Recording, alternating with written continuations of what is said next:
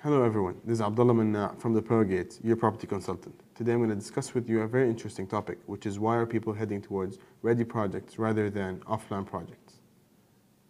After the 2008 financial crisis, the off-plan projects dropped heavily. It entered the dark phase until it took several efforts by the government to bring it back up and reshape it. It eventually exceeded the ready project at the end of 2017. Due to the pandemic and the current market situation, the ready projects have reached the lowest prices ever, which makes it very competitive with the prices of off-plan projects. This creates a very nice opportunity for investors. For under construction projects, the buyers should make sure that the developer has gone through all the approvals and registrations to complete the building. They have to also make sure that the developer is going as per the development plan. The developer should have no stress financially. They should have a good track record that will make them be able to deliver your project on time.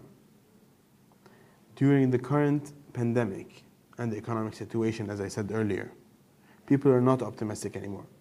They are willing to buy ready projects and they're not willing to invest in properties that, that will make them wait until they generate income. Another main reason why people are heading towards buying ready projects than off-plan projects is a new update in the Ministry of Justice. The permanent residency eligibility for expats is really attracting a lot of investors to go for ready projects. I hope this was very useful and for any further assistance, please do not hesitate to contact us at the Pearl Gates. We'll be more than happy to help you. Thank you very much.